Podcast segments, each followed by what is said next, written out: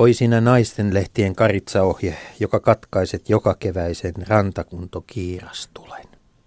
Kansalaiset. Niin, Yle puheessa. Leikola ja Lähde. Jos tämä asia ei pian selvene, minä menen radioon ja pidän puheen. Perjantaisin kello yksi. Ja tämä on Leikola ja Lähde näin hiljaisen viikon aluksi ja lopuksi ja siinä välillä keskelläkin olemme kuitenkin äänessä. Ja tänään suoritamme Paavin vuosikatsastuksen. Niin emme, emme siis tarkista piispaa piispan tarkastuksessa, vaan suoritamme Paavin tarkastuksen. Koska Paavin käyttöohjeessaan sanotaan, että 10 000 isämeiden välein tai vastaavasti vuoden välein Paavi on katsastettava. Ja tuota, esitellään heti alkuun meidän vieraamme. Meillä on nimittäin kolme dosenttia, mutta kaksi vierasta. Tervetuloa Jyri Komulainen. Kiitos. Ja Mikko Ketola. Ja, ja tuota, kuten oikein on toisin kuin noissa auton katsastuksissa, niin, niin meillä tuota, on ilo ja kunnia saada nimittäin tuota samat vieraat kuin tasan vuosi sitten – jolloin Paavia valittiin tai oli juuri valittu ja herrat edustavat vähintäänkin dogmatiikan ja kirkkohistorian dosenttuurialoja. Niin tuota, täällä niin uskomme, että meillä on riittävä asiantuntemus. Mutta puhutaan ihan vielä ennen kuin mennään Paaviin, niin puhutaan pääsiäisestä. Tuota, Jyri ja Mikko, minkälainen ero on luterilaisella pääsiäisellä katolisella pääsiäisellä ja vaikkapa ortodoksisella pääsiäisellä? Onko nämä erilaisia juhlia? Nyt on sellaista kirkollista tapakulttuurista varmaan kysymys, että en osaa kovin spesifejä vastauksia antaa. Ja itse asiassa ortodoksisessa maailmassakin esimerkiksi on erilaista kalenteria. Hmm. Esimerkiksi Venäjän patriarkaatti elää eri ajassa kuin Suomen ortodoksinen kirkko. Ja luterilaisena sanoisin, että varmaan luterilaiset noin perinteisesti on painottaneet ehkä pitkää perjantaita, ortodoksit sitä pääsiäisaamun ylösnousemuksen iloa ja katoliset olleet vähän niin kuin painopisteestä riippuen jommalla kummalla aksentilla. Joo, kyllä tuota liturgioissa tietysti on er-, eroja eri kirkoilla, mutta niin tuota, kyllä ortodoksinen ja katolinen pääsiäinen kiinnostaa luterilaisia. Se nyt huomaa sitä, kuinka televisiosta on mahdollisuus seurata näitä lähetyksiä ja niitä myös seurataan aika ahkerasti. Mutta tota, mennään sitten ihan tähän yhteiskunnan tasolle, niin pysähtyykö elämä muissa, esimerkiksi muissa Euroopan maissa sam- samalla tavalla pääsiäisen ääreen kuin Suomessa vai, vai kenties jopa – Kenti, onko se kenties jopa hartaampi juhla? Niin, meillähän ei enää ole tanssikeltoa pääsiäisenä niin kuin ennen vanhaa oli. Ei, minä en tiedä onko studiossa muita aikanaan äh, viety putkaan pääsiäisenä tanssimisesta, mutta minut on. Mä oon ollut yhden pääsiäisen Roomassa ja yllätyin muutama vuosi sitten siitä, että ei pitkänä perjantaina Rooma tuntunut yhtään pysähtyvän. Et kaikki divertissimentot toimivat aivan normaalisti. Mutta kyllä Paavi Benediktus sille jotain ohjelmaa järjesti sillä Pietarin kirkon mm. aukiolla. Joo, ei mullakaan ole kokemusta omakohtaisesti näistä muiden maiden pääsiäismenoista, mutta kyllä mä nyt jotenkin olettaisin, että hieman hartaampaa saattaa olla Etelä-Euroopassa kuin Suomessa. Toisaalta siellä ehkä lainsäädäntö ei ole niin tiukka erinäköisten aukiolojen ja kiinniolojen suhteen kuin meillä, mutta se on sitten toinen asia. Sitten, sitten tietysti vielä ortodoksisen maailman sisällä näinä aikoina. Sehän on ortodokseille vuoden suurin kirkollinen juhla, juhla tuota, pääsiäinen, niin kiinnostaa, että onko esimerkiksi ukrainalaisilla ja venäläisillä ortodokseilla erilaisia pääsiäisen viettotapoja? No, ukrainalaisista voi sanoa sen, että Ukrainassa kohtaa oikeastaan noin eri kristinuskon haarat aika, aika niin kuin monimutkaisella tavalla. Että siellä on osa ortodokseista yhteydessä Rooman paaviin – osa taas Moskovan patriarkkaan ja osa taas sitten omaan patriarkkaan. Näinhän se suunnilleen meni. Joo, Ukrainassa on tietysti uniaattikirkko siellä Länsi-Ukrainassa. Siellä on ainakin se ero, että siellä voi nähdä tuota, ää, uniaattipappien perheitäkin mukana kirkossa, mitä ei tietysti niin kuin katolisissa kirkoissa sinänsä näe. Ja kerro vielä lyhyesti, mikä on uniaattikirkko? No uniaattikirkko on sellainen, ää, aikanaan historiassa tuota, halusivat liittyä Paavin yhteyteen, mutta noudattavat ortodoksista liturgiaa.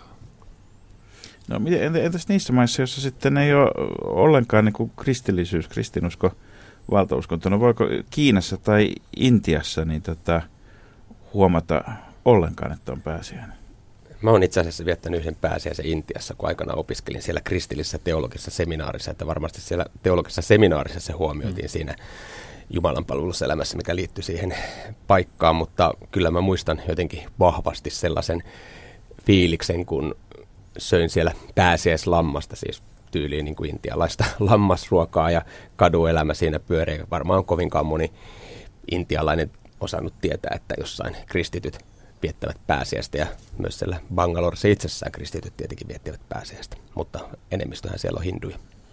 Leikola ja lähde. Yle Puhe. Niin, tänään siis käsittelemme toista suomalaisille tuttua, tuttua persoonaa, joka on, on saanut nimensä Franciscus Assasilaisen mukaan. Se toinen on tietysti nyt 50-vuotisten Yleisradion lastenohjelmien suuri sankari Ransu Koira. Mutta tuota, Ransusta ja hänen, hänen ajatuksistaan maailmasta kenties sitten jonkun toinen kerta. Mutta tuota, 266. paavi ja ensimmäinen Fransiskuksen nimeä kantava paavi on nyt ollut tässä reilun vuoden, vuoden tuota virassaan. Mikko, mitkä olivat odotuksesi ja miten ne ovat täyttyneet? No, vuosi sittenhän me puhuttiin vasta aika alustavasti kaikenlaista, mitä voisi tapahtua ja Kertti, onko tämä noterata vasta se, että minkälainen paavi on. Tähän oli ensimmäinen jesuittaja, ensimmäinen Franciscus ja ensimmäinen eteläamerikkalainen. Kyllä taidettiin silloin jotakin hahmotella vähän siitä ikään kuin politiikasta, että mitä tulee tapahtumaan, koska tiedettiin, että kardinaalilla oli ollut tietynlaisia toiveita, että pitää saada lasten hyväksikäyttöasia kuntoon, Vatikaanin pankki pitää saada kuriin – ja Vatikaanin hallintoa pitää uudistaa. Ja näissä kaikissa on kyllä tapahtunut enemmän tai vähemmän edistystä tämän ja, vuoden aikana. Eli jos Euroopalla on ollut omat kriittisessä, niin myös katolinen kirkko on itse asiassa siellä on ollut isoja kriisejä, akuutteja. No, kirkko oli tullut tietynlaiseen niin kuin kriisitilaan siinä vaiheessa, kun paavi vaihtui. Ja monet halusivat, että nyt näille huonoille asioille tehdään jotakin parannusta. Ja tuota, täytyy sanoa, että mä oon kyllä aika yllättynyt olla siitä, että kuinka paljonkin on tehty kaikenlaista. Niin tämä on ollut varsin toimelias vuosi näissä eri, eri asioissa. Siis tätä Vatikaanin talouden hallintomallia on, on muutettu varsin radikaalisti. Siellä on, jos nyt käyttäisi tämmöistä kansanomaista termiä, niin Vatikaani on ikään kuin saanut oman valtiovarainministeriönsä. Juuri näin, joo. Ja Vatikaanin pankista on pistetty ulos väkeä ja sille on perustettu uusia tämmöisiä valvontaelimiä ja sitä valvotaan eurooppalaisten äh, rahoitusvalvontajärjestelmien kautta entistä tarkemmin. Minkäs kokoinen pankki tämä Vatikaanin pankki oikein on? No en nyt muista tarkkaan, että mikä siellä mahtaa olla tämä liikevaihto, mutta ei se nyt ihan pieni pankkikaan ole. Ja maineeltaan ainakin suuri. Niin, Varsinkin niiden on... 70-luvun ää, joidenkin sotkujen jälkeen, jossa mafiakin jollain tavalla kytkeytyy ainakin väitteiden mukaan. No, kyllähän toimintaan. maailman elokuvateollisuus olisi Kyllä. paljon tarinoiltaan paljon tylsempi, jos ei Vatikaanilla myös tätä taloudellista toimintaa olisi ollut kummisetien kummisetien tuota käsikirjoittajien iloksi. Kyllä, ja siis sitten korruptiosyytökset ja rahanpesusyytökset on liittyneet siihen pankkiin ja kyllä sieltä on ilmennytkin kaikenlaisia erikoisia tapauksia, joihin on nyt sitten ankarammalla kädellä puututtu. Mutta on, onko tämä myöskin kuvaavaa sille, että tavallaan ää, niin kauan kun asiat on hoitunut, niin on ikään kuin myöskin katolisen kirkon sisäpiireissä torjuttu nämä tämmöiset niin kuin muussa yhteiskunnassa esiintyneet transparenssin ja demokratia ja muut vaatimukset lähtökohtaisesti. Katolisen, siis demokratiahan ei ole niin kuin katolisen kirkon kirkkona – erityinen arvo siinä mielessä, missä se on ollut kehittynyt ympäröivissä yhteiskunnissa sata vuotta. Siis kyllä varmastikin Vatikaanin hallintokoneista oli Paavin kuuria on jonkinlainen esimerkki vuosisataisen historiansa takiakin. hyvin tällaista hitaasta ja salailevasta byrokraattisesta koneistosta. Ja sillä on ihan ylpeiltykin, että kirkko ei ole demokratia. Mm. Tätä on jaksettu niin kuin sanoa niille, jotka vaatii lisää demokraattista päätöksentekoa. Ja Vatikaanin pankin tapauksessa siihen liittyy vielä ehkä tämä tämmöinen italialainen hallintokulttuuri. Tätä ainakin on paljon kritisoitu Olisikin vain sisällä. katolinen, mutta kun se on vielä italialainenkin. Sekin vielä siihen päälle, niin sehän on ihan kauheita. No onko tälle Paavin kuurialle tehty ikään kuin ohitusleikkaus nyt, koska siis ymmärtääkseni Paavi on myös nimennyt tällaisen toimielimen, jossa on edustajia, kahdeksan, kahdeksan tuota edustajaa ja siellä on kaikki mantereet ovat edustettuna. Itse asiassa tämä kahdeksan kardinaalin erityiselin, joka avustaa Paavia nimenomaan näissä reformeissa, on tähän mennessä keskittynyt enemmän tähän Vatikaanin pankin ja raha-asioiden hoitoon, mutta juuri luin tänään yhden uuden uutisen, jonka mukaan ensi viikolla, kun he jälleen kokoontuvat, niin heidän tavoitteenaan on lähteä sitten karsimaan ja käymään läpi sitä, että millaiseksi se varsinainen Vatikaanin kuuria muodostuu organisaatiolta. Että oikeastaan se on nyt seuraava askel näin. Tässä on, tässä on siis kyse tämmöistä, niin no, ehkä maallis, maallisimmissa ympyröissä sanottaisiin selvitysmiesryhmästä miehiä ne he siis kaikki ovat. Mutta tota, kuinka tärkeää tässä on, on nimenomaan se, että kaikki, kaikki tuota mantereet ovat edustettuna. Onko tässä kyse siis ikään kuin tämän on, Italian, on se, Italian regiimin ohittamisesta? Kyllä, siinä, siinä on tämä, tämä aika vahvana. Ei ole enää niin paljon luotettu tai annettu valtaa italialaisille – kardinaaleille. Ja siis periaatteessa kaikki kardinaalit on Paavin lähimpiä työtovereita ja neuvonantajia, mutta tähän kahdeksaan on nyt sitten niin kuin koitettu tasapuolisesti tiivistää eri suunnilta ja ja vaikka italialaisia on vielä aika paljon kardinaalien joukossa, niin heitä ei ole kuitenkaan niin kuin sitä, sitä osuutta vastaavaa määrää tässä kahdeksan joukossa. Ja, ja totta kai siis Franciscus on vielä niin kuin tehostanut sitä äh, kirkon yl, ylimmän johtoportaan kansainvälistämistä niin, että se kattaisi myös globaalin etelän maita johtuen mm. siitä yksinkertaisesta syystä, että hän itse tulee latinalaisesta Amerikasta ja tänä päivänä kaksi kolmasosaa maailman katolisista asuu Aasiassa, Afrikassa ja latinalaisessa Amerikassa. Ja tietysti myöskin etelä oli pitkälti hänen valintansa takana, että eikö, eikös nyt noissakin gameissa kuitenkin olla vähän niin kuin valitsijoille ja tukijoille velkaa? Kyllä näin varmasti voi, voi ajatella. Mutta toisaalta kir- mä luulen, että kirkkopoliittiset linjatkin menee sitten tota halki maantieteellisten taustojen. Ja itse asiassa mulla on semmoinen käsitys. Konservatiiveja ja radikaaleja mm, löytyy kaikkialta. Va- varmastikin. Ja sitten tota... Ehkä me... ihan radikaaleista puhua. niin. niin konservatiiveja ja vähemmän konservatiiveja. No, joo, kyllä ehkä radikaalimmat teologit katolisessa maailmassa löytyy pikemminkin Afrikasta ja Aasiasta kuin Euroopasta, ainakin joskus on tullut itselleni sellainen. Köyhyyden, köyhyyden teologia. Niin Juuri niin. Ja, Va- ja, vaikka, vaikka sinänsä voi, voi kyllä mm. sanoa, että katolisuus Afrikassa esimerkiksi on keskimääräistä konservatiivisempaa. Mm. Kyllä se on totta toisaalta myös, että jos katsotaan sitten niin ruohonjuuritason tavallisten katolisten mielipiteitä, mutta jos katsoo taas teologeja, niin, niin silloin ehkä nämä radikaalimmat äänet tulee sieltä etelästä. Toisaalta just nämä radikaalit teologit eivät yleensä ainakaan aikaisemmin ole saaneet edellisten paavien aikana kardinaalihattua tai mitään muuta promootiota. Onko tässä kyse myös siitä, että Vatikaani alkoi ajautua niin kuin sivuun ja, ja, ja ikään kuin irralleen siitä niin kuin kirkon todellisuudesta – ja, ja, ja nyt, nyt itse asiassa tässä tämän kahdeksikon tehtävänä on palauttaa luottamus, palauttaa Vatikaanin luottamus. Et on, on, onko tämä kääntynyt niin päin, että et, kun aikaisemmin ehkä muun maailman piti, piti enemmänkin ansaita Vatikaanin luottamus, niin kävikö tässä nyt niin, että et, et, tämä on vaan nyt pakko hoitaa tämä asia jotenkin ihan niin kuin ohittamalla se, se totuttu organisaatio, se vuosituhantinen ta- tapa hoitaa asioita. Kyllä tässä, tässä suhteessa kertoo kyllä paljon se, mitä, mitä Franciscus sanoi haastattelussaan ensimmäisellä ulkomaan matkalta, palasivat Brasiliasta ja hän sanoi, että, että liian paljon, kun puhutaan tämmöistä kulttuurisotaan liittyvistä jutuista tai seksuaalietiikkaan liittyvistä jutuista, abortista ja ehkäisystä ja homoavioliitoista, että niitä pidetään aivan liikaa esillä. Että kyllä niistä tietysti täytyy puhua, mutta niin täytyy puhua muustakin.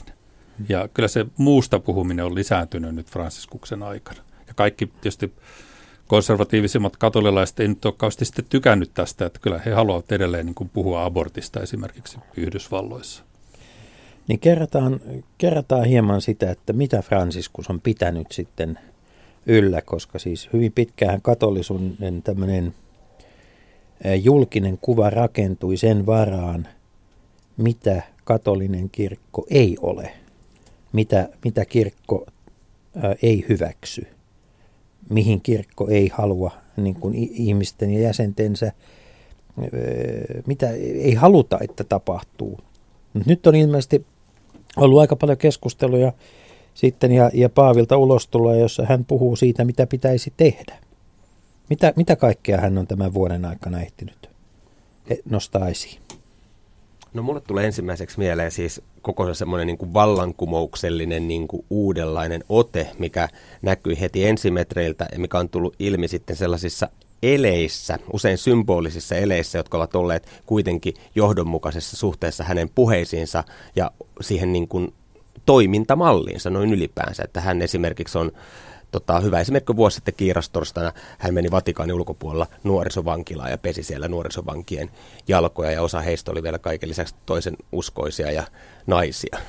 Ja tämä, aihe, tämä ele jo itsessään niin oli hyvin radikaali. Ja sitten toinen asia, että varsinkin itse asiassa Fransiskuksen ensimmäisten kuukausien aikana hän piti vähän niin kuin takataskusta vedettyjä tämmöisiä niin kuin pieniä puheita, joissa hän sanoi yllättävän radikaaleja asioita. Yksi semmoinen laini monista, joka jäi niin kuin elämään ja nousi media huomioon, oli se, että, että ateistitkin ovat ensiluokkaisia Jumalan lapsia.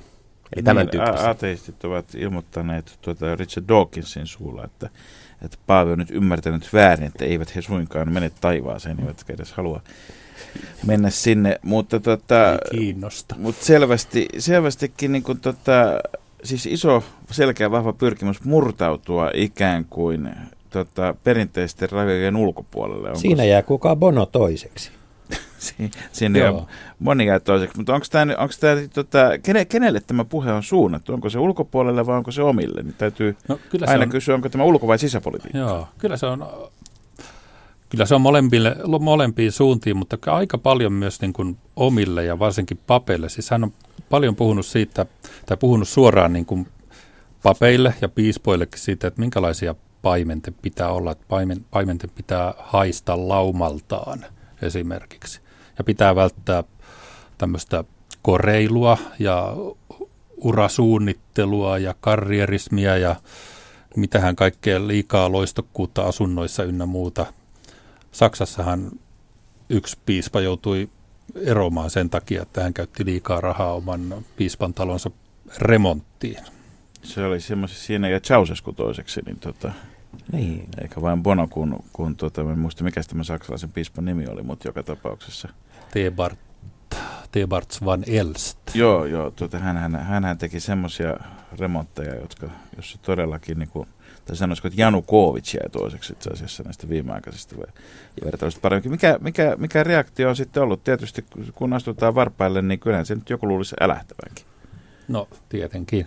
Sitä tulee mieleen vaan, että Johannes Paavali toisen aikana tuota, syntyi semmoinen pappissukupolvi, että sanotaan Johannes Paavali toisen sukupolveksi, jotka innostui hänen, hänen puheestaan paljon Johannes Pauli toisella oli nyt ehkä hieman erilaisia korostuksia kuin Franciskuksella, mutta kyllä, kyllä mä niin jotenkin odotan, että syntyy nyt tämmöinen Franciskuksen sukupolvi, jotka semmoisia nuoria, jotka lähtee pappisvirkaan innostuttua siitä, mitä Franciscus on puhunut, millainen papin pitäisi oikeastaan olla. Onko se vähän semmoista niin kuin hippihenkeä, että köyhäillään ja peace, love and understanding kaikille? Kyllä se varmaan vähän erilaisia ihmisiä vetoa. Ja, ja siis itse asiassa kun heti Fransiskuksen valinnan jälkeen, kun hänestä ei tiedetty niin paljon, kun hän tuli sieltä Argentiinasta, niin kyllä journalistit käänsivät monta kiveä ja siinä oli ensimetrillä sitten, että mikä oli hänen roolinsa silloin, kun Argentiinassa oli sotilasdiktatuuri ja todettiin, että hän ei nyt ollut erityisen rohkea millä lailla mm. vastustamaan, mutta hän ei myöskään tehnyt mitään yhteistyötä, että hän oli pikemminkin vahiljaa. Kaikista sen sukupolven argentinalaisista aina käännetään. Täytyy, täytyy, mutta, niin, mutta, joo, mutta niin. kuitenkin joka tapauksessa se, että sitten kun katsotaan, mitä hän, mit, mit, mitä hän on ylipäänsä tehnyt siellä tota, Argentiinassa, niin, niin hän oli siis piispaksi tultuaan omaksunut aika niin kuin poikkeuksellisen tällaisen niin kuin, voisiko sanoa pastoraalisen ja ulospäin suuntautuneen toimintamallin. Että hän vei messuja slummeihin, on valokuvia siitä, kun hän jakaa prostituoiduille ehtoollista ja hän vaati, että pappien pitää mennä sinne köyhien luokse. Hän kieltäytyi menemästä siihen arkkipiispan palatsi asumaan ja muuta. Eli tavallaan tämä story oli siellä ja eräs amerikkalainen kardinaali sanoi, että he eivät tienneet paljon Jorge Mario Percoliosta, mutta he olivat kuulleet paljon hyvää Buenos Airesista. Ja he saivat, hän sanoi näin, enemmän kuin edes odottivatkaan, kun valitsivat hänen paaviksi. Eli tavallaan siis hänen nämä elämäntapavalintansa ja muut varmaan ovat siis niin kuin siinä mielessä täysin aitoja, että tällainen mies valittiin nyt sitten Paavin virkaan ja hän otti tällaisen otteen Paavin virassa ja protokolla lensi sivuun heti ensimmäisellä metreillä. Joo, sitä saattaa siinä alkuvaiheessa vielä epäillä, että onko tämä tämmöistä niin kuin ima, imakon luomista ja li, li, pienistä asioista äh, härkäsen tekemistä, mutta kyllä tämä on niin kuin näyttänyt nyt siltä, että ihan tämä on aito Paavin persoona kyseessä. Onko tullut myös sen kaltaista kritiikkiä, tuota, että menettääkö kirkko nyt arvovaltansa, jos paavi alkaa tavalliseksi? Kyllä siis joku blogisti oli kirjoittanut, kirjoittanut näin, että luin sitaatin, miten voin rakastaa tätä paavia, koska hän ei halua edes olla paavi. Eli siis nämä katoliset traditionalistit ja he, jotka ajattelevat, että kirkon pitää olla jotenkin mahtipontinen ja viestiä tuonpuoleisuutta olemalla niin kuin irti tästä todellisuudesta, niin sellaiset konservatiivikatoliset ovat kyllä siis olleet aika kriittisiä. Kyllä, ja heidän, heidän mielestään Paavi halveksi, halveksii niitä tavallisia hyviä katolilaisia. Tämmöisenkin mielipiteen luin jostakin. Leikola ja lähde. Yle Puhe. Paavi, joka ei halua olla paavi. tuota, tarinat, joita ei kukaan voi vahvistaa, koska ne ovat vuoden 2005 konklaavista Paavin valinnasta ovat sellaisia, että hän olisi jo silloin ollut, ollut ikään kuin siinä mahdollisten paavien joukossa, mutta tota, paaviksi valittavien henkilöiden joukossa, mutta tota, onko niin sitten, että hän ei silloin ollut tähän virkaan halukas. Tämä on mielenkiintoinen, koska siis tästä vuoden 2005 konklaavista – myöhemmin sit löytyi ikään kuin erään, erään tuota osallistujan muistikirjaksi väitetyt, väitetty tuota, muistiinpano nippu. Ja tällaisia on aina silloin tällöin katolisen kirkon historiassa löytynyt ja niitä on julkaistu, mutta oliko, olisiko nykyinen paavi Franciscus voinut tulla valituksi jo tuolloin 2005? Olisi voinut. Hän oli itse asiassa, se tiedetään aika varmasti, että hän oli Ratzingerin vastaehdokas, pahin vastaehdokas, jos näin, näin voisi sanoa, mutta niin ilmeisesti siinä päädyttiin jonkinlaiseen sitten vähän pattitilanteeseen, jolloin sitten, oliko niin, että Bergogliosta antoi ikään kuin periksi siinä, vai en tiedä, mikä, mikä käsitys Jyri sulla on siis, siitä? Siis, mitä olen lukenut niitä erilaisia niin kuin analyysejä, mitä Vatikanistit ovat tehneet, niin tilanne olisi, olisi ollut sen tyyppinen, että näiden progressiivisten edistysmielisten äänet olisivat suuntautuneet Perkooliolle, mutta sitten jossain vaiheessa hyvin pian Ratzinger sai kuitenkin yksinkertaisen enemmistön, ja kun vaadittiin sitten se määräenemmistö, mm. ja näytti siltä, että tulee hyvin pitkä konklaavi, koska Ratzingerilla on kuitenkin enemmistö, niin Perkooli olisi itse sanonut, että hän haluaa, että äänet menevät Ratzingerille, jolloin nopeasti sitten hänet valittiin. Eli Mut, kyllähän, kyllähän mm. selvästi olisi niin ollut valmis paaviksi.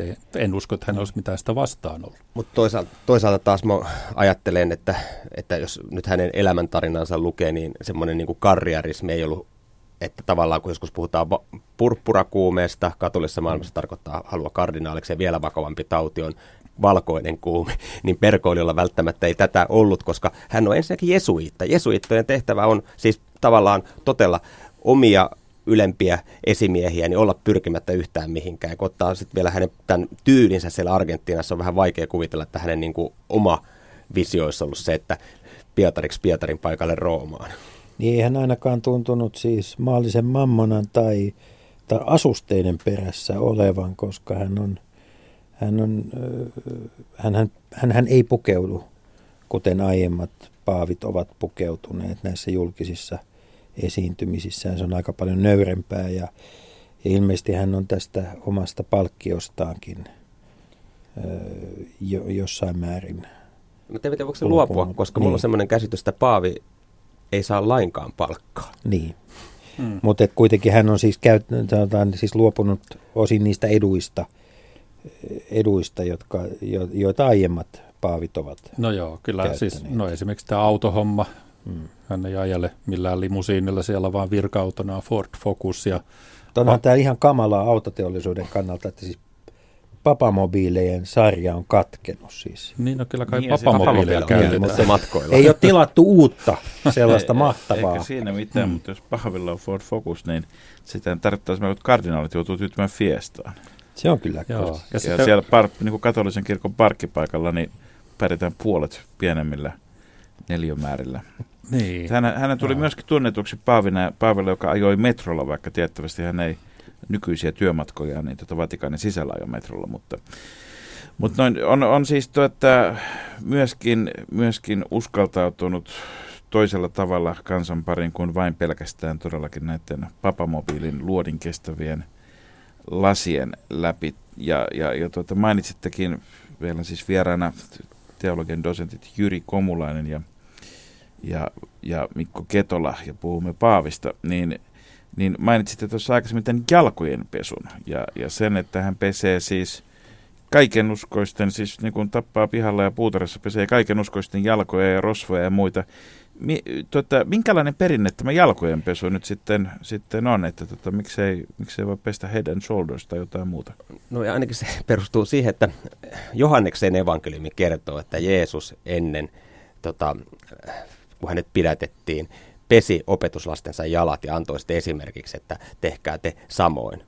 Et itse asiassa Johanneksen evankeliumissa ei ollenkaan puhuta ehtoollisen Mutta onko se ollut jotakin paskaduunia tai jotakin semmoista, vai onko se erityinen huomionosoitus tai kunnianosoitus, vai se mikä se varmaan on se on ollut siis alun sellainen perin? nöyryyden osoitus, että kyllähän siis niin kuin jalat on kuitenkin sillä tavalla saastainen äh, osa ihmisestä, varsinkin kun ajattelee niitä kulttuureja, jos kävellään tuolla pölyisillä teillä sandaaleissa. Ja esimerkiksi tänä päivänä, tämä nyt kaukahaettu esimerkki, kuitenkin Jeesus vaikutti Israelissa, mutta jos ajatellaan jotain Aasian kulttuureita, niin jalkoihin koskeminenhan on suurin niin kuin nöyryyden osoitus, että jossain Intiassa niin kuin palvojat osoittaa gurulleen kunnioitusta koskemalla jalkoja. Ja se, että siis niin kuin kristillisessä perinteessä on malli, että johtaja pesee ikään kuin oppilaittensa jalan, niin se on aika radikaali niin kuin asioiden ympärikääntäminen. Ja tästä on sitten katolisessa perinteessä ollut sellainen rituaali, että kiirastorstaina Paavi on pessyt kardinaalien jalkoja siellä Pietarin, eiku, vai se Lateraanikirkossa, mutta Franciscus on nyt Eli lähtenyt siis uuteen tapaan. pesuripaaveja on ollut ennenkin, mutta se, että ketä pestään on vaihtunut.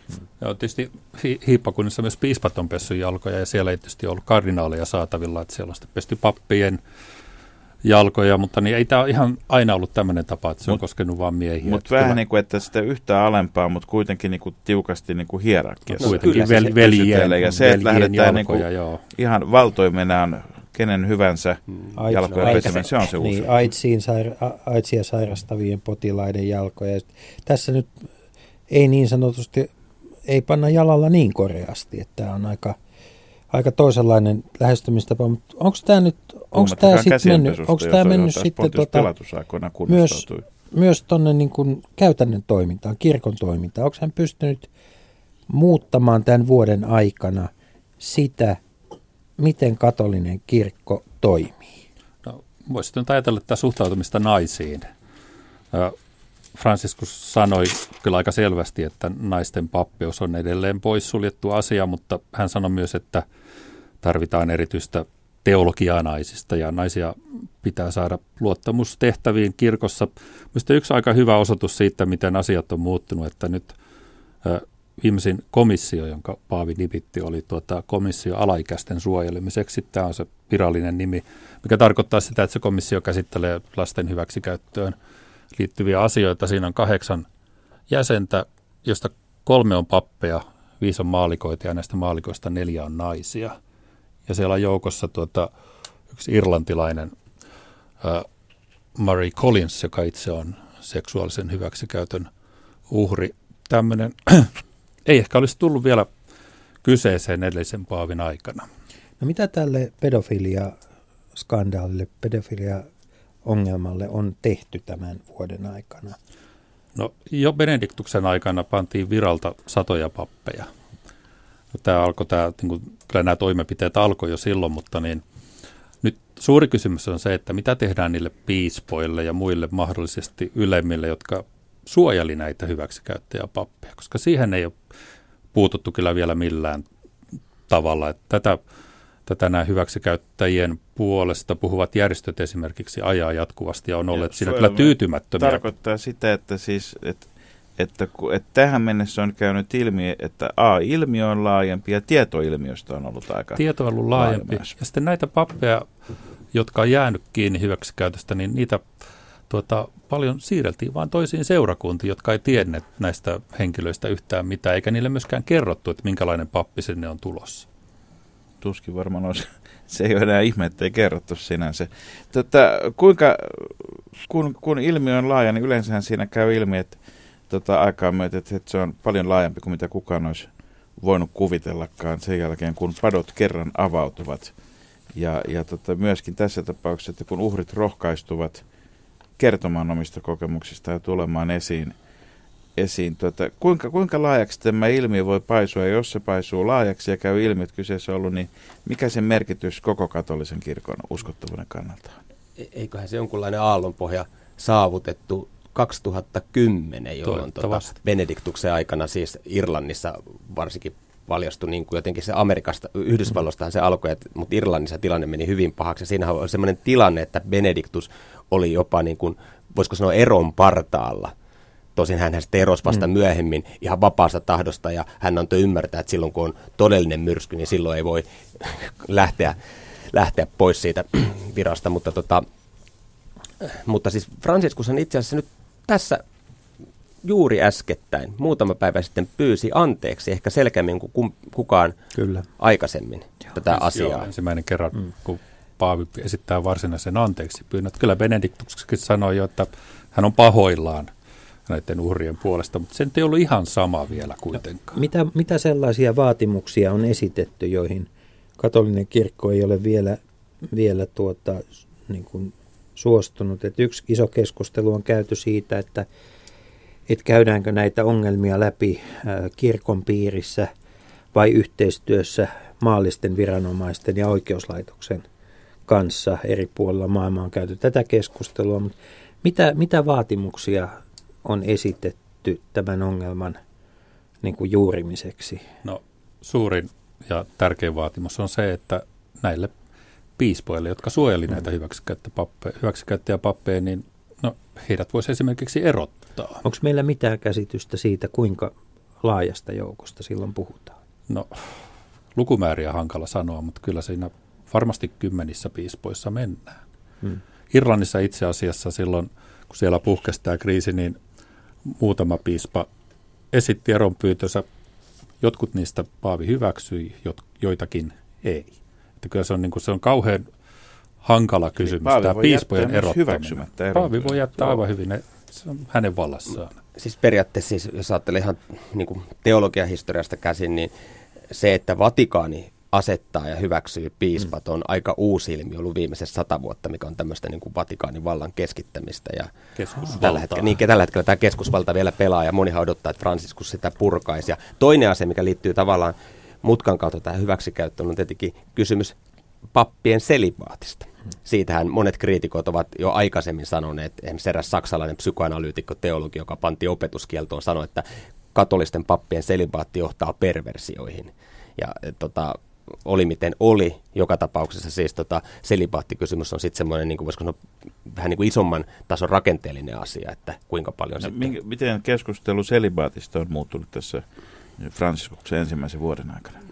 No en, en tiedä, onko sitä no, kauheasti se, keskusteltu vielä. tässä ei, Fransiskuksen ole. aikana, ei, eikä ei Franciscus itsekään sitten ole mitään... Mutta sanohan se jossain hän, että siis että selipaatti on kirkkojärjestyskysymys, mm. mutta se on arvokas perinne ja, ja hän antoi ymmärtää, että tällä hetkellä kuitenkin niin kuin se se perinnön ar- hän korosti sen sitä perinnön arvoa, Joo. mutta se jättää tietenkin takaportin Kyllä. totta kai, että hän myönsi ja sanoi, että se on kirkkojärjestysasia, että se ei ole mikään niin kuin absoluuttinen juttu, niin kuin viittasit silloin alussa niihin unioottikirkkoihin mm. siellä Joo. Ukrainassa. Että siellä on jo katolisia pappeja, jotka ovat naimisissa. Joo, ja kyllä tässä vähän joten, joten jos haluaisi spekuloida, niin mm. voisi sanoa että näin, että ainakaan hän ei niin sulje pois näillä sanavalinnoilla ja ehkä nyt petataan maata sille, että jossakin alkaa vähitellen keskustelut ja niin poispäin. Joo, ja, ja kyllä jos, tässä jos, ihan niin, jos vähän, kä- niin. vähän aikaa sitten tuota, tällä viikolla taisi, hän, hän oli keskustellut jonkun piispan kanssa ja tota, oli ollut puhetta siitä, että ehkä jossakin paikoissa, jossa on pulaa papeista, niin voitaisiin nyt kuitenkin sitten sallia naimisissa olevien miesten vihkiminen papiksi. Papeiksi. Että se nyt liittyy osaksi tähän selipaattikysymykseen kanssa. Olisiko se mahdollisesti semmoinen myöskin välivaihe, että ensin ne, jotka nyt on jo valmiiksi naimisissa, niin – niin tota, mutta että sitten papiksi tultua ei kuitenkaan jotain tämmöistä. Mutta ortodoksiahan on se systeemi, että jos mies siis pitää mennä naimisiin ennen sitä mm, pappiksvihkimystä, eli pappisvihkimyksen jälkeen jostain syystä, se on varmaan kirkon traditiota, ei enää sitten voi avioliittoon niin, niin, että, että, siis, että se ei ole sinänsä kielletty, mutta marssijärjestys on tämä. Niin olisiko tämä mahdollista jonkinnäköiseksi välivaiheeksi katolisessa kirkossa? No olisihan sitten helpompi siirtyä kyllä sitten seuraavaan vaiheeseen.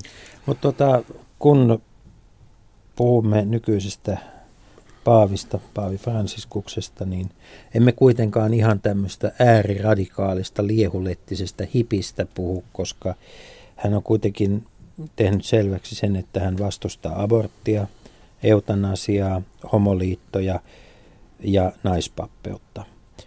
Ja pitää tätä pappien naimattomuutta niin kuin arvokkaana traditiona.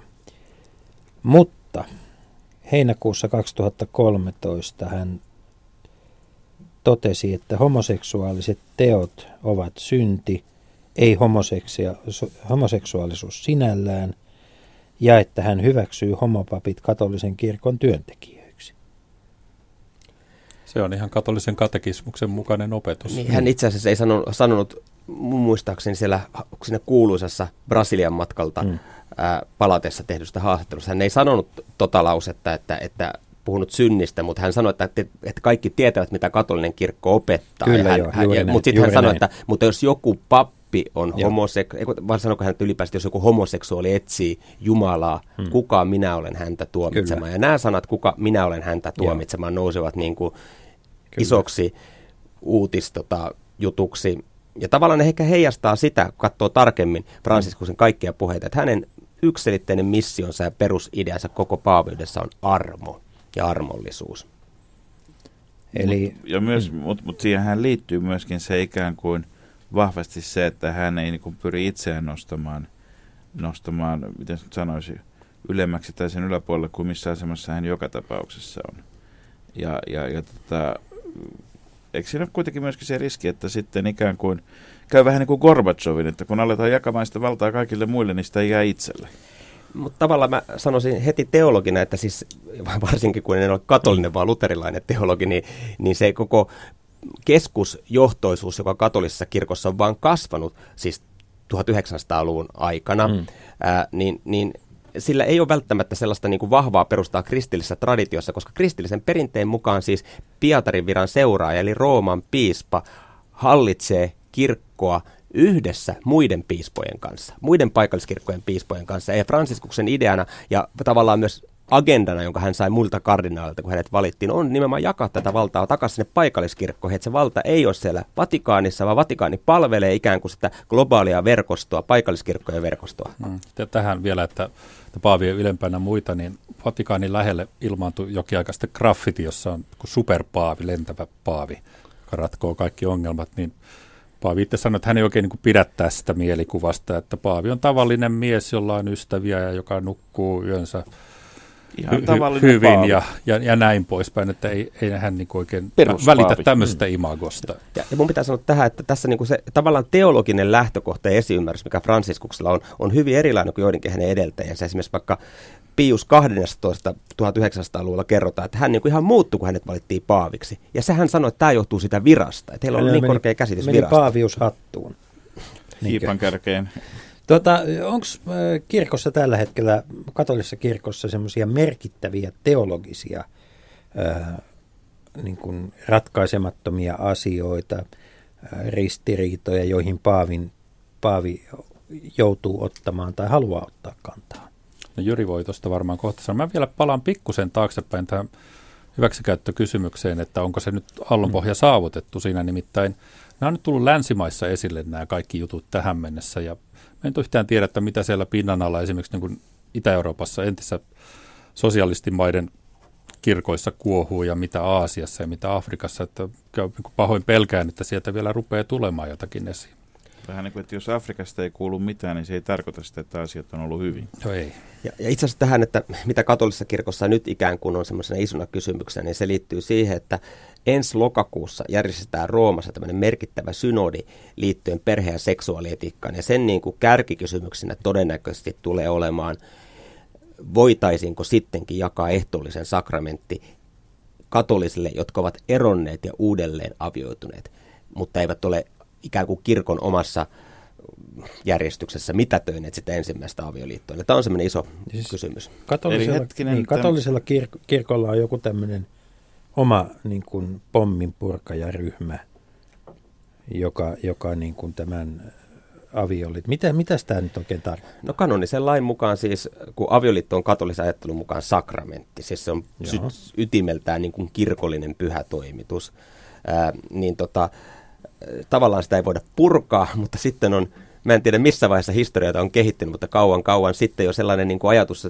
että se voidaan mitätöidä. Todeta, että aikanaan kun se avioliitto on solmittu, siinä oli jotain sellaista, että se ei ole itse asiassa pätevä. Ja tähän liittyy se kysymys, minkä takia anglikaaninen kirkko syntyi ja Englanti mm. erosi Roomasta Henrik VIII aikana. Että Henrik halusi silloin, että Paavi mitätöi hänen edellisen avioliittonsa ja silloinen Paavi ei siihen suostunut. Että niin. tämä on siis tosi vanha ilmiö tämä tällainen, että etsitään porsaareikiä. Joo, Henrikshän minä perustan oman kirjan. Niin, itse, ajatelkaa, miten, millaisesta asiasta se on syntynyt. Niin. Joo, joo ei, ei ihan suotta. Hän mitä toi muutama puolison. siinä, si, siinä, siinä voi sanoa, että hän, jäi, hän oli aina, joka jäi päätä pitemmäksi mm. siitä joukosta. Mutta, tota, mutta, mutta siis, siis se ratkaiseva ero on se, että, siis, että kun ratkaiseva ero näissä eroasioissa, että, siis, että kun erosta jatketaan ikään kuin eteenpäin, mutta tavallaan tässä käännetään kello mitätöinnissä, eikö niin kelloviisaria taaksepäin, että avioliitto ei ole tavallaan koskaan tapahtunutkaan. Joo. Kyllä, sitä varten on, siis mun mielestä se on ihan niin kuin useissa tuhansissa, eli kymmenissä tuhansissa ne tapaukset joka vuosi Rooman kautta paperit pyörähtää. Joo, ja siinä menee aikaa. Voitte kuvitella, että ei nyt kaikki ole kauhean niin kuin suoraviivaisia tapauksia.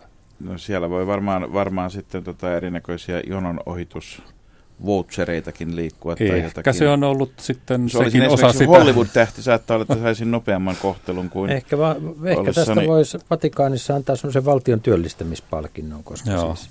Mutta tästä voisi jatkaa tästä, tästä asiasta, nimittäin ensi syksynä Vatikaanissa pidetään piispai synodi, jossa käsitellään tuota kaikenlaisia perheeseen liittyviä asioita, muun muassa tätä erokysymystä ja muita kanssa. Ja syksyllä, viime syksynä niin Vatikaanista lähetettiin eri maiden piispoille kyselykaavake, jota sitten saa jakaa vähän eri tavoille. Siinä kysyttiin tavallisten ihmistenkin suhtautumista seksuaalieettisiin asioihin. Ja sitten joitakin tämmöisiä vastausryppäitä on päässyt jo julkisuuteen ja ne mitä nyt on päässyt esimerkiksi Saksasta ja Itävallasta ja Sveitsistä, jostakin muista maista. Niin, Vatileaks. Hmm.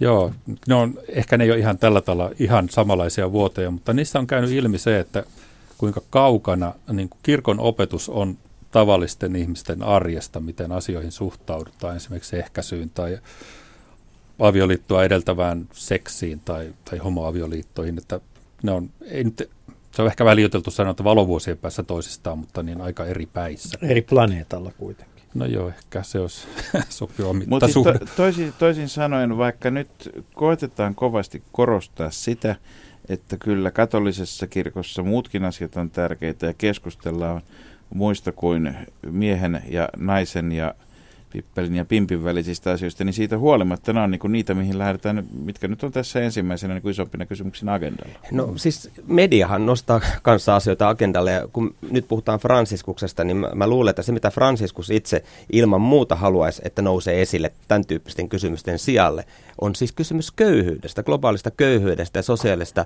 epäoikeudenmukaisuudesta. Leikola ja lähde.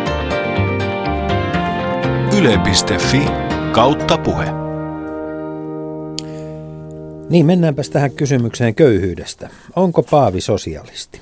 Nimittäin hänen, näin, näin on viimeisen vuoden aikana kovasti, moneen kertaan on väitetty, että, että Sossun valitsivat, kun, kun tuota, eh, kapitalismi on pahasta, tuloerojen kasvu on pahasta, eh, rahan pitäisi siis palvella, ei hallita – Öö, Eihän tuollaisella ohjelmalla Suomessa niin kuin... pääsisi muuta kuin hallituksesta oppositioon.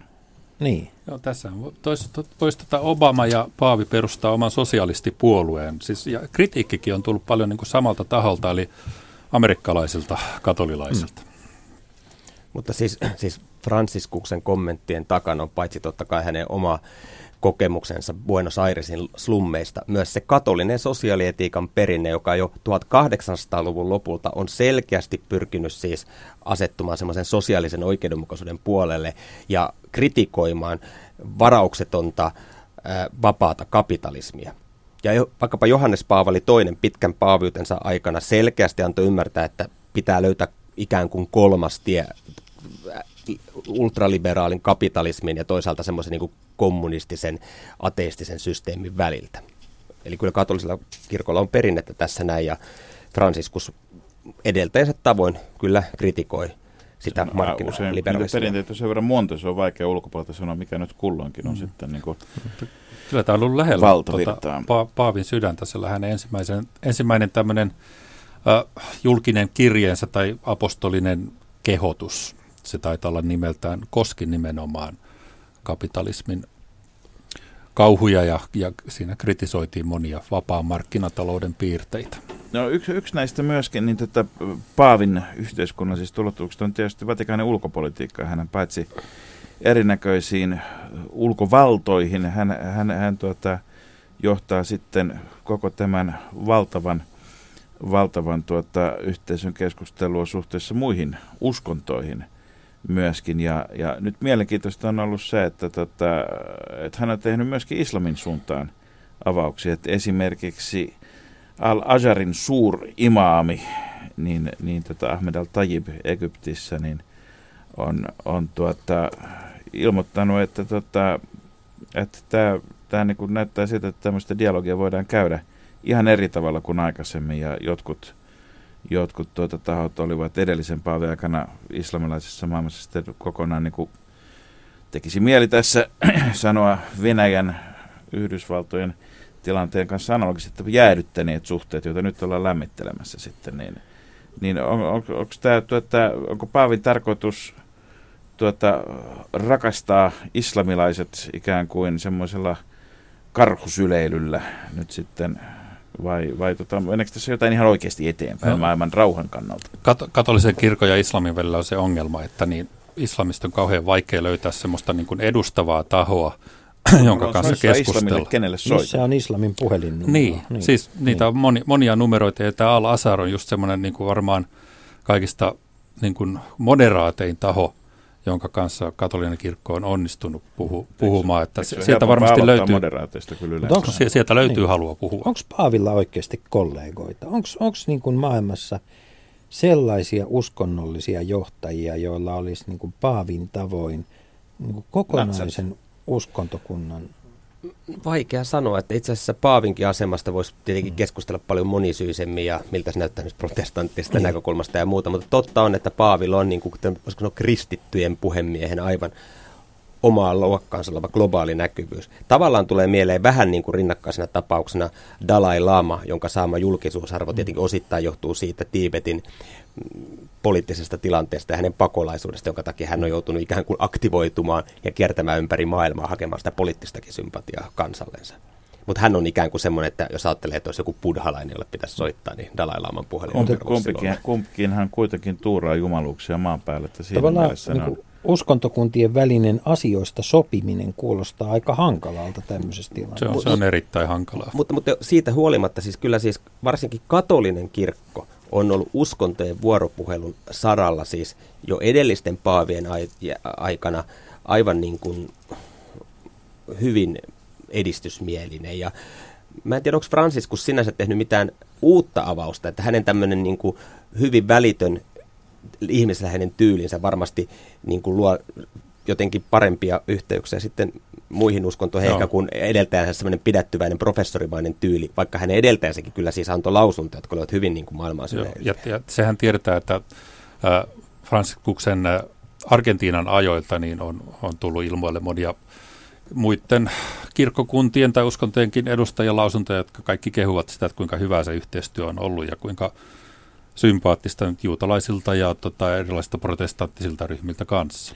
Ennen kuin ö, arvoisat vieraamme saavat ennustaa tulevia vuosia, niin mennään yhteen, yhteen asiaan, joka koskee paitsi Fransikuksen, Fransikuksen oman, oman perheen historiaa, niin tietysti myös kovasti Italian historiaa. Nimittäin hänen, hänen tuota, isänsä oli rautatietyöläinen Italiasta, Piemontesta ja he lähtivät Argentiinaan.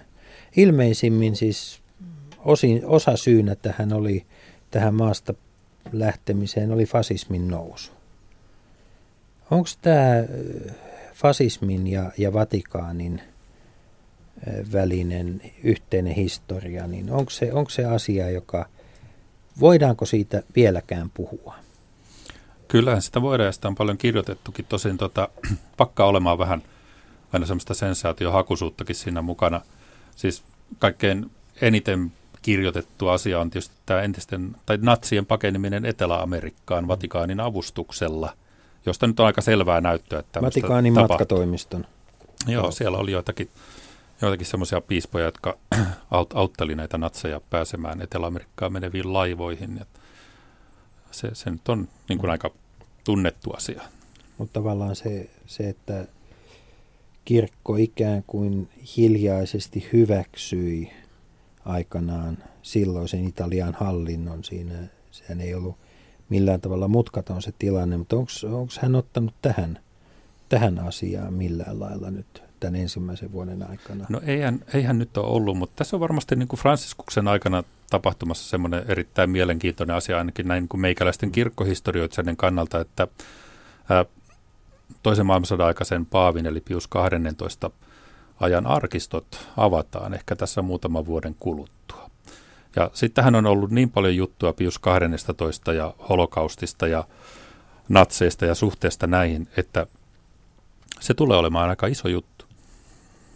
Sittenhän tuota, yksi, yksi näitä vielä, vielä tässä niin, niin tota, mielenkiintoisia tehtäviä, mikä, mikä Paavilla on, joka tietysti kiinnostaa meitä luterilaisia sitä varten, kun, kun meillä ei ole kuninkaallisia eikä meillä ole Katriana lukunut muita pyhimyksiäkään täällä Suomessa, mutta Paavi, Paavi julistaa pyhimyksiä ja hänellä on valta, ja valta tuota, eikö se niin, että ensin pitää päästä tehdä pyhiä tekoja, sitten pääsee autuaksi ja sitten pääsee pyhimykseksi, jos sen väärin muista. Ja, ja tuota, uusi Paavi on, hän on julistanut pyhimykseksi tuota, ensimmäisen kolumbialaisen pyhimyksen, pyhä, tuota, pyhän Sienan Katarinan Lauran ja sitten, ensin, sitten toisen naispuolisen meksikolaisen pyhimyksen Maria Guadalupe Garcia Savalan molemmat eläneet 1900-luvulla. Onko tuota, on, onks, mikä merkitys näillä pyhimyksiksi julistamisilla on? Onko semmoisia, onko vähän sama juttu kuin meillä myönnetään vuorineuvoksen titteli tätä itsenäispäivän kunniamerkkejä? Vähän niin kuin nyt on kyse metafyysisestä vuorineuvoksesta, mutta tota, siis Johannes Paavali II pitkän paaviutensa aikana tehosti tämän pyhimystehtailun ihan niin kuin ihan niin kuin, todella niin kuin jopa liukuhinnatuotannoksi. Ja nyt tietenkin tota siis, mä luulen, että Fransiskuksen julistamat tapaukset ovat tavallaan niin kuin ne en, prosessit on pidempään jo käynnissä. Enemmän, käs, enemmän käsityötä kuin liukuhihnat. No, no, tai, Paavi, ben, ben, ben, Paavi Benediktuksen niin kuin jäämistöä vielä. No jo kyllä näin, ja, mutta, mutta se mikä tässä on kiinnostavaa niin kuin kaksi asiaa tältä sektorilta on se, että viikko pääsiäissunnuntaista niin tota, julistetaan kaksi Paavia pyhimykseksi, Johannes Paavali toinen sekä Johannes 23, jotka kirkkopoliittisesti molemmat lähihistorian paaveja ovat vähän niin kuin eri tavoin leimautuneita. Että se on vähän semmoinen kuin balansoitu teko julistaa nämä molemmat samaan no, aikaan. Liberaali ja konservatiivi ja yksi semmoinen toinen kiinnostava että saako Oscar Romero jossain vaiheessa niin kuin prosessin mm. käyntiin. Tämä salvadorilainen arkkipiispa, joka ammutti alttarille, joka edusti tämmöistä vapautuksen teologiaa. Vuonna 80. Johan siis selvästikin näin, näin luen rivien välistä, että on paineita, että pitäisi saada. No, mennään ennustamiseen. Mitä odotatte nykyiseltä Paavilta tulevina vuosina? No, mä odotan ihan tässä lähitulevaisuudessa sitä, että Paavi menee yhdessä Konstantinopolin ekumeenisen patriarkan, ortodoksen patriarkan kanssa pyhälle maalle toukokuussa. Ja voisiko siitä olla jotakin seurauksia tälle lähi kaoottiselle tilanteelle? Siellähän on kristityt tosi ahdingossa ja kristittyjen määrä on vähentynyt lähi aivan huimasti. Ja tämä on kyllä varmaan niin kuin yksi tavoite Paavilla, että jotakin helpotusta tähän asiaan voisi tulla? Mä näkisin, että paljon on tietenkin kyse siitä, kuinka monta vuotta Franciskuksella on ylipäänsä edessänsä, koska se vaikuttaa myös siihen, kuinka pitkälti hän pystyy ikään kuin viemään prosesseja eteenpäin ja lisäksi pystyykö hän ikään kuin ohjaamaan piispojen valintaa, sitä myötä tulevien kardinaalien valintaa niin, että siellä on sellaisia miehiä viroissa, jotka jakavat tällaisen hänen visionsa armosta ja köyhästä kirkosta. Tässä on monta mielenkiintoista kysymystä. Paavihan on nyt 78-vuotias ja varsin hyvävoimaisen oloinen. Ihan viimeisenä kysymyksenä, mikä on hänen edeltäjänsä rooli? No Franciscus itse on sanonut, että se on niin kuin iso isä asuisi kotona. Eikö se ole vähän no, no vaivaannuttavaa mut, joskus? Mutta Voisi olla, riippuu isoisästä. Tiettävästi siis syytinkivaari ei ole kuitenkaan liikaa huudellut ohjeita sieltä pihan perältä. Kyllä sieltä jotain kirjeitä on lähtenyt ja jopa pari julkistakin lyhyttä kirjoitusta, mutta kyllä hänen siis varmasti voimat on jo niin ehtyneet, että ei hän mikään merkittävä taustavaikuttaja voi olla ikänsä ja voimiensa puolesta. Ja paljon tietysti tulevaisuudesta, kirkon tulevaisuudesta kertoo se, valitseeko Franciscus aikanaan sen tien, että hän vetäytyy tehtävästään ennen kuin voimat kokonaan ehtyvät. Niin tuleeko hänestä toinen paavi, joka on eläkevirassa siis. Mm. Mutta me emme suinkaan jää eläkkeelle, vaan siirrymme nyt viettämään sitten pääsiäistä niin tuota, rauhallisimmissa merkeissä. Tämä oli pitkä perjantain Leikolait lähdeohjelma ja vieraana meillä oli teologian dosentit Jyri Komulainen ja Mikko Ketola ja puheen aiheena oli Paavin ensimmäinen vuosi. Hyvää pääsiäistä itse kullekin. Hyvää pääsiäistä. Sitä kaikille. Kansalaiset niin. Yle puheessa. Leikola ja Lähde. Jos tämä asia ei pian selvene, minä menen radioon. Perjantaisin kello yksi.